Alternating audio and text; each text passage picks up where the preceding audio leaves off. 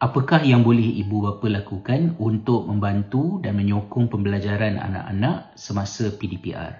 Banyak perkara yang boleh dilakukan namun perkara pertama yang ingin saya cadangkan adalah dengan memberikan sokongan emosi kepada anak-anak. Emosi bukanlah satu privilege ataupun satu perkara mewah Beruntung pelajar-pelajar yang dapat dan tidak rugi apa-apa bagi pelajar yang tidak memperolehinya. Keadaan emosi memainkan peranan yang penting dalam pembelajaran anak-anak kerana dia mempengaruhi motivasi mereka, uh, resilient, kecekalan mereka untuk meneruskan pembelajaran. Ia bukan sahaja sesuatu yang dibuktikan oleh sains pembelajaran moden tetapi ia juga sesuatu yang telah kita pelajari daripada Rasulullah sallallahu alaihi wasallam bila mana baginda telah menangguhkan sesi pembelajaran bersama dengan Malik bin Al-Huwairis dan sekumpulan anak muda yang lain radhiyallahu anhum ajmain kerana baginda mendapati bahawa mereka ini rindukan keluarga.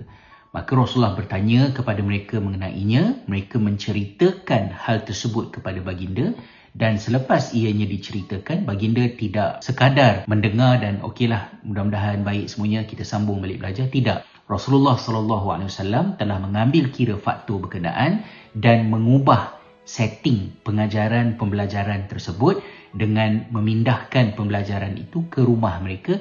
Sambunglah belajar dekat rumah apa yang kita dah belajar di sini lakukan di rumah bersama dengan keluarga dan baginda memberikan beberapa garis panduan untuk menjayakan pembelajaran tersebut. Ini adalah sumbangan besar yang boleh dilakukan oleh ibu bapa kepada pembelajaran anak-anak dalam tempoh PDPR